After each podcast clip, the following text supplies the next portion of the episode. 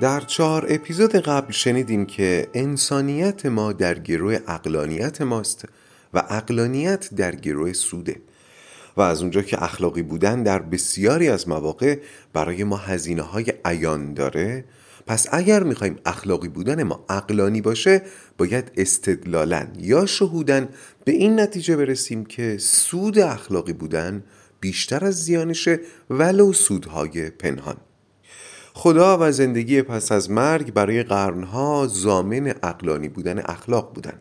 اما در عصر حاضر که خیلی ها به این دو باور ندارن باید با دلایل عقلی دنبال فواید اخلاق بگردیم.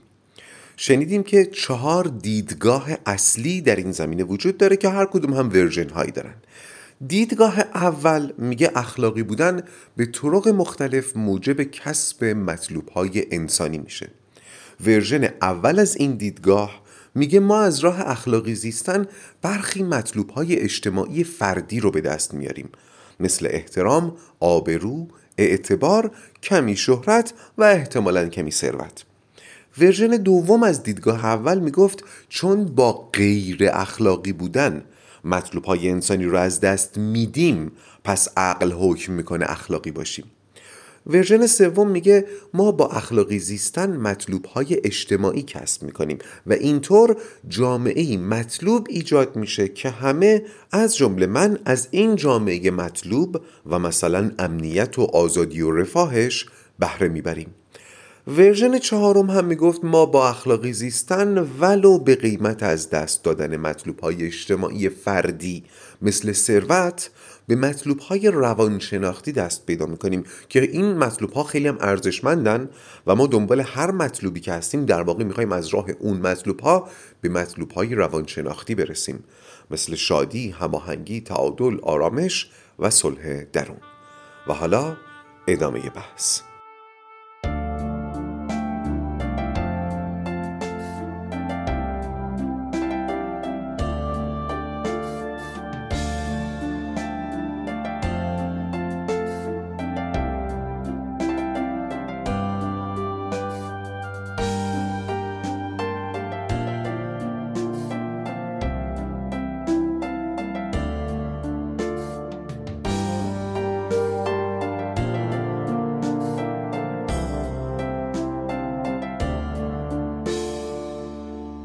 سلام من فرزین رنجبر هستم و این اپیزود پنجم از فصل دوم راقه. قبل از پرداختن به دیدگاه دوم یک بحث کوچیک از دیدگاه اول باقی مونده که کوتاه میگمش و میریم سراغ دیدگاه دوم. اینطور شروع می‌کنم.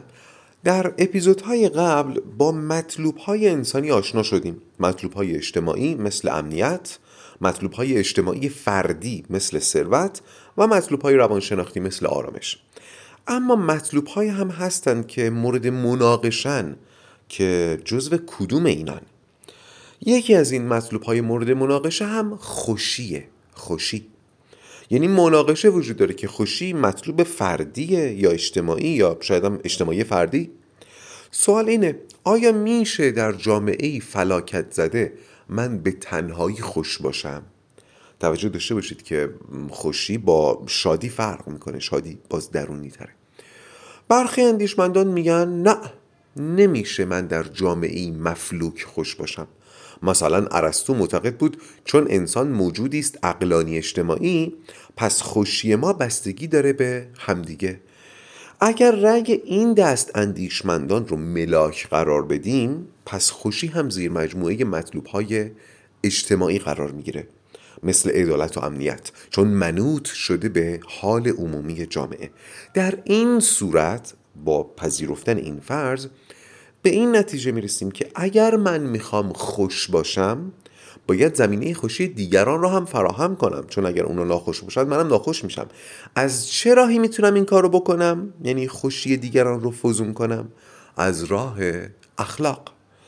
این شد یک ورژن فرعی و کوتاه که مطرحش کردم. حالا نقدشم بگم. این ورژن دو تا فرض داره. یک ما از ناخوشی دیگران ناخوش میشیم. یعنی اینو فرض گرفته که درسته. ما از ناخوشی دیگران ناخوش میشیم. فرض دومش هم اینه. ما با اخلاقی زیستن می‌تونیم خوشی دیگران رو افزون کنیم. این رو هم تایید شده و مفروض در نظر گرفته. خب درباره فرض اول نظر ارسطو رو شنیدیم که میگه بله همه ما از ناخوشی دیگران ناخوش میشیم. تحقیقات روانشناختی امروز قطعیت نظر ارسطو رو رد می‌کنه. یعنی اینطور نیست که همه آدم ها از دیدن ناخوشی دیگران ناخوش بشن. ولی همچنان این فرض صادقه که بیشتر مردم از دیدن ناخوشی دیگران ناخوش میشن. حالشون گرفته میشه. فرض دوم چی؟ آیا با اخلاقی زیستن من لزوما خوشی دیگران افزون میشه؟ جواب اینه که نه اخلاقی زیستن من لزوما خوشی دیگران رو افزون نمی‌کنه ولی من با غیر اخلاقی زیستن قطعا ناخوشی دیگران رو بیشتر می‌کنم پس چکیده این ورژن کوتاه هم این میشه که من با غیر اخلاقی بودن دیگران رو ناخوش می‌کنم و ناخوشی از اونجا که مصریه به خودم هم سرایت می‌کنه.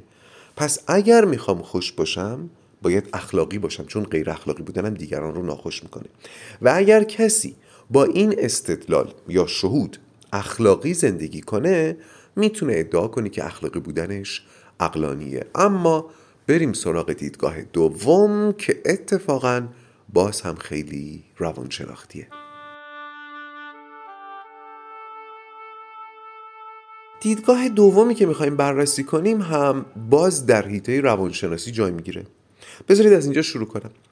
از دیرباز حکما و فیلسوفان می‌گفتن و ظرف یک قرن اخیر هم روانشناسان میگن که هر کدوم از ما یک خود واقعی داریم یک true self که از این به بعد بهش میگیم self و به موازاتش یک تصور هم از خودمون داریم. که اینجا بهش میگیم ego. اصطلاح self و ego توسط روانشناسان مختلفی به کار گرفته شده بعضا با معانی مختلفی. ولی فکر می‌کنم چیزی که آقای ملکیان میگن به تلقی یونگ نزدیکتره تا مثلا فروید. در این تلقی ego اون منیه که خودم از خودم می‌شناسم یا اون منیه که خودم از خودم ساخته ام تحت تاثیر عوامل بیشماری مثل خانواده، جامعه، مدرسه، فرهنگ، رسانه. خلاصه ego آن منی است که شده ام.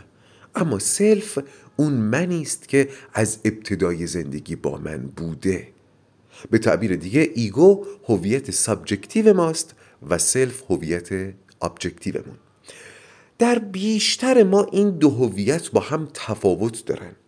یعنی هویتی که من از خودم می‌شناسم یا از خودم ساختم با هویتی که باهاش زاده شدم به این جهان آمده ام فرق می‌کنه. مشخصا منظور از هویت هویت شناسنامه‌ای نیست. منظور از هویت جمیع صفات خلقیات اهداف و ارزش ها و دیگر امور این چنینیه.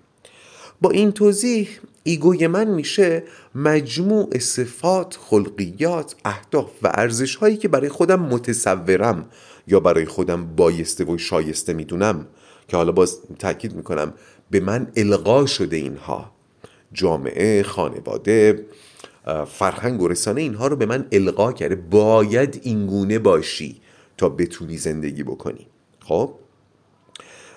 از اون طرف self با این تعریف هایی که من گفتم self میشه مجموع صفات و خلقیات و اهداف و ارزش هایی که من با خودم به جهان آوردم اگر بخوام یه ذره عرفی صحبت بکنم به نظرم می‌رسه حداقل شهود من میگه که من فرزین حس می‌کنم تا سن زیر ده سال کاملا با self م زندگی می‌کردم. صفاتی رو در خودم سراغ داشتم که الان می‌دونم صفات self م بوده. الان شاید در خودم به اون پررنگی سراغ نداشته باشم یا سراغ نداشته باشم. این بخش خودم اضافه کردم. باری. همونطور که گفتم در بیشتر آدم ها self و ego شبیه هم نیستن.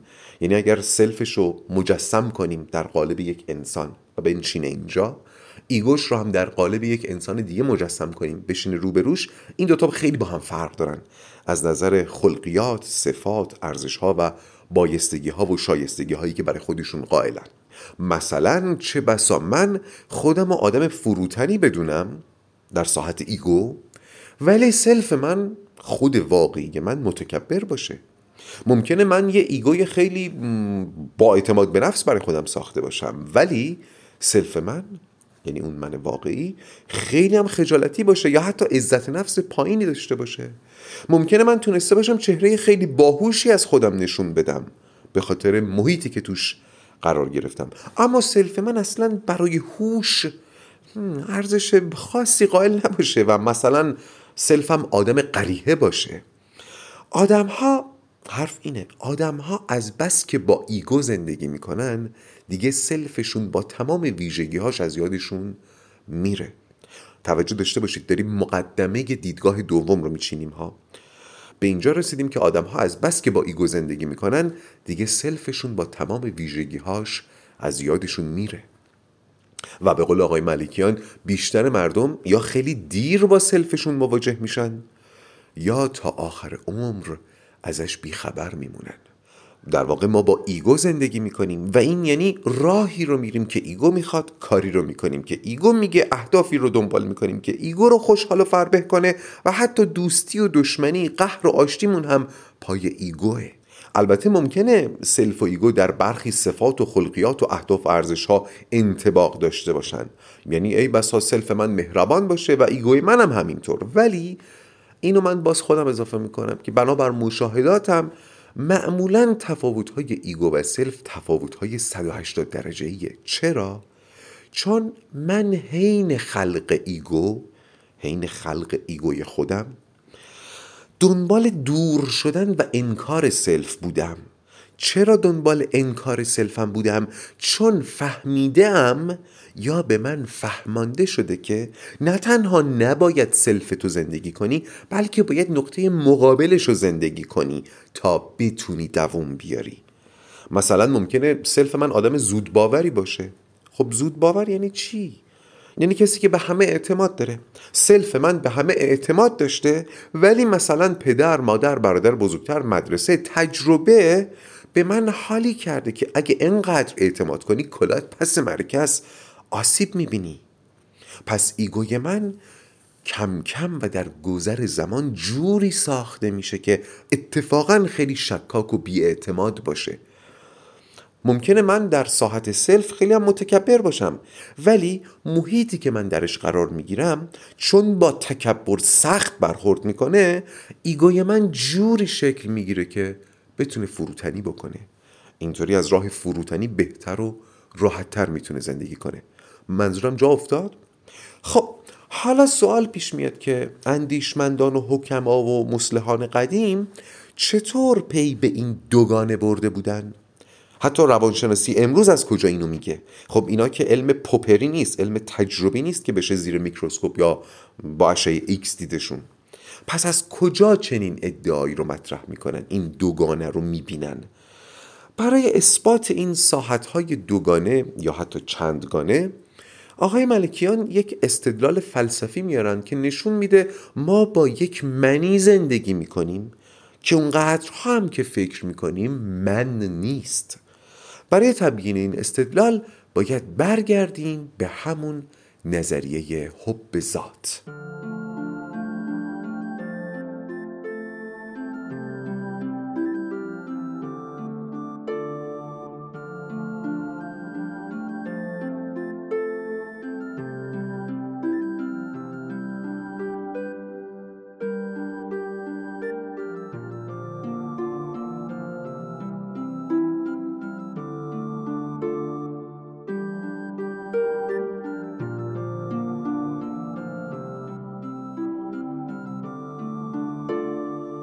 شنیدیم که در یک تقسیم بندی هر کس دو تا من داره.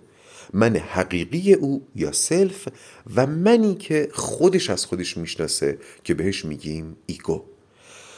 به اینجا رسیدیم که بیشتر انسان ها تا پایان عمر اصلا با self شون مواجه نمیشن. self ی که از من منتره ولی در محاق مونده. self ی که به شدت منو یاد تعبیر یوسف در چاه میندازه و اونایی که رواق رو کامل شنیدن حتما یوسف در چاه رو یادشونه. چی می‌گفتم؟ اینکه self از منی که خودم از خودم می‌شناسم من‌تره. پس گویا بین self و ego اصالت با self ه. این self ه که اصله. احتمالا خیلی از ما تا همینجا هم این گزاره رو شهودی میپذیریم. یعنی اگه واقعا self ی وجود داشته باشه و ego ی وجود داشته باشه متمایز از هم با همین تعریفی که شنیدیم به نظر می‌رسه هممون شهوداً میپذیریم که اصالت باید با self باشه. چون self طبق این تعریف ها من‌تره. اینجا استدلالی که آقای ملکیان در اثبات اصالت self میارن خیلی قشنگه و از منظر اگزیستانسیال هم قابل تحلیله. بذارید از اینجا شروع کنم. در عرف معتقدیم که هر بچه ای در حالت نرمال پدر مادر خودش رو دوست داره. درسته؟ به نظر نمیاد اشکالی وارد باشه به این گزاره به این جمله. اما این گزاره یه جاش میلنگه. تصور کنید من فرزند پدر و مادری هستم و دوستشونم دارم طبق همون فرضمون که هر بچه ای پدر و مادر خودش رو دوست داره. اما فرض کنید که نه من نه پدر مادرم نمی‌دونیم که من در بد و تولد توی بیمارستان با این نوزاد دیگه عوض شدم. پس این خانم آقا در واقع پدر و مادر من نیستن. ولی من نادانسته این حقیقت دوستشون دارم. از اون طرف پدر و مادر واقعیم رو اصلا نمی‌شناسم و احساس حب و عطوفتی هم بهشون ندارم. چه بسا تو این شهر چند بارم دیده باشمشون ولی خب حس دوست داشتنی بهشون نداشتم دیگه.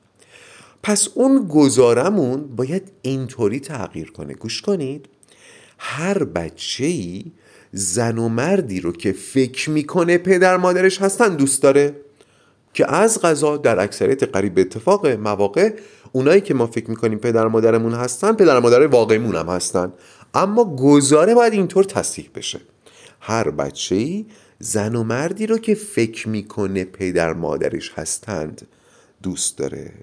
این شد بخش اول مقدممون برای دیدگاه دوم. بذارید با یک حکایت از جناب مولانا ادامه بدیم.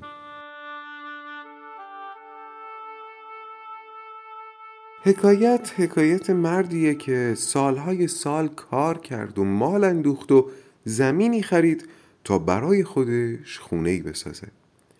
بعد از خرید زمین با سالهای سال کار کرد و مال دیگری اندوخت به قدری که بتونه در زمین خودش خونش رو بسازه.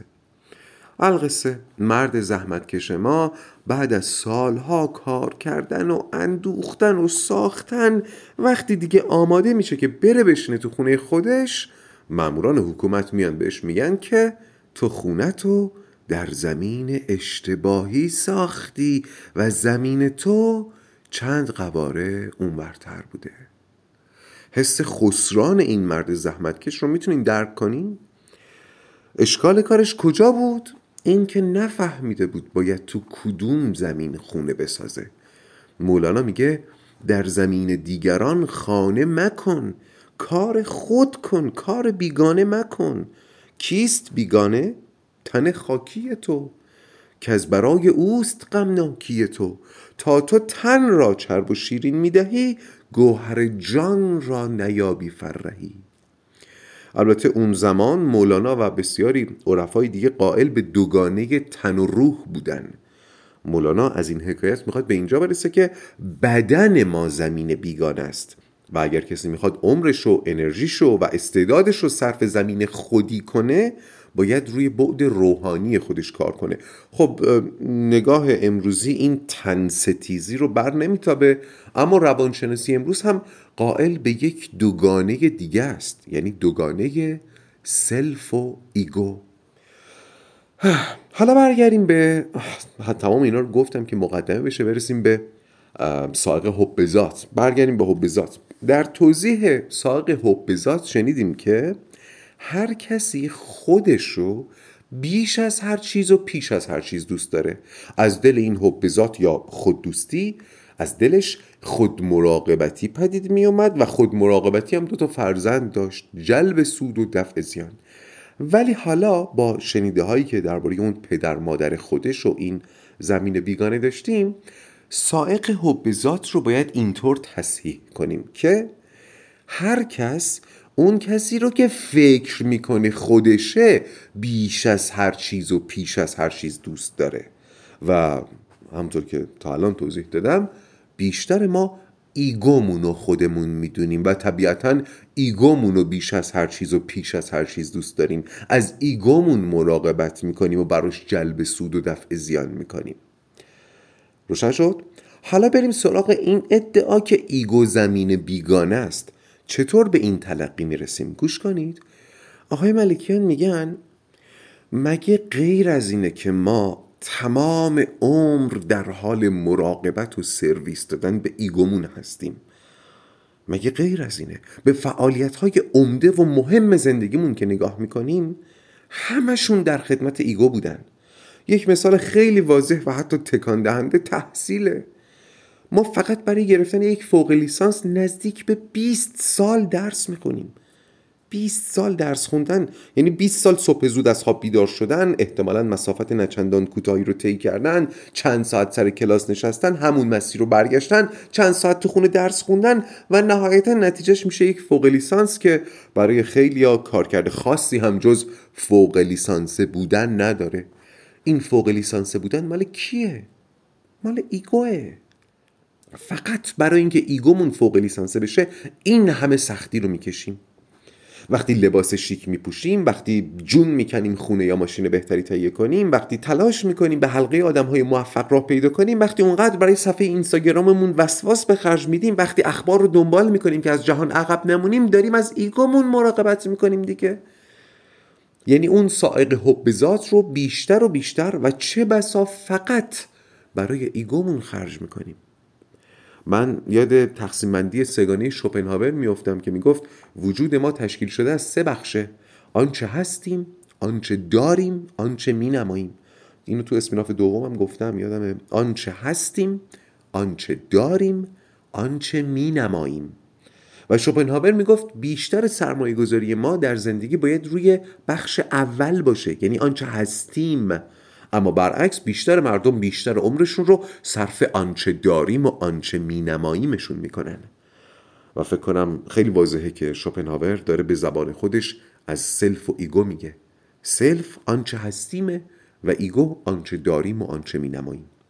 حالا استدلال آقای ملکیان برای اینکه بگن ego زمین بیگانه است اینه که چطوره که با این همه سرویسی که ما به ایگو میدیم باز حال آدما خوب نیست. اگر از پس این همه مراقبت و این همه جلب سود و دفع زیان باز ناشادیم یعنی انگار دیگه باید بپذیریم داشتیم خانه بیگانه رو آباد می کردیم در حالی که خانه که باید آباد می شد خانه سلفه.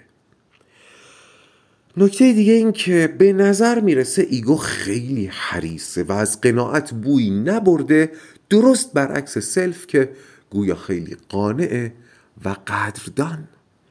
وقتی سهراب میگه من به یک آینه یک بستگی پاک قناعت دارم داره از قول self ش میگه دیگه. مثلا میگه اگه الان به من یه آینه بدین که خودم توش ببینم می‌تونم با خودم خلوت کنم و لحظات معناداری برای خودم بسازم. پس انتظار self اینجا میشه آینه و خلوت. چقدر قانع.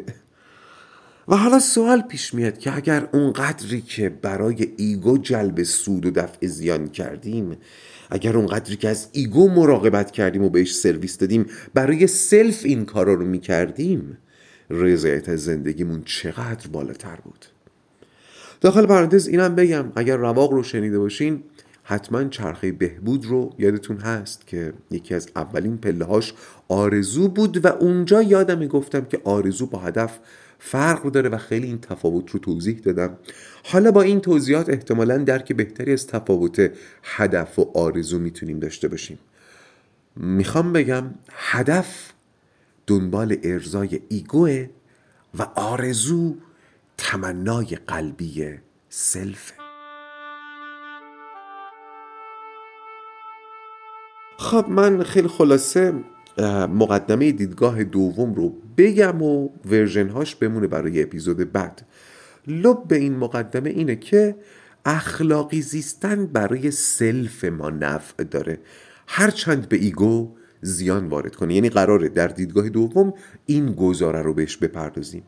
یادمون هست دیگه دیدگاه اول که در چهار اپیزود قبل شنیدیم سودها رو برای ego برمیشمرد. مثلا ثروت رو برای ego می‌خواست شهرت رو آبرو امنیت و بیشتر اون مطلوب های انسانی رو در واقع برای ego می‌خواست برای ارضا کردن ego. اما حالا قراره در دیدگاه دوم و version هاش ببینیم میشه ego زیان کنه ego زیان کنه مثلا در ثروت. ولی در عوض self سود ببره و این معامله عقلانی باشه. قراره اینها رو بفهمیم. البته در اپیزودهای آینده پس بذارید این پایان اپیزود پنجم از فصل دوم رواق باشه و حالا بدرود.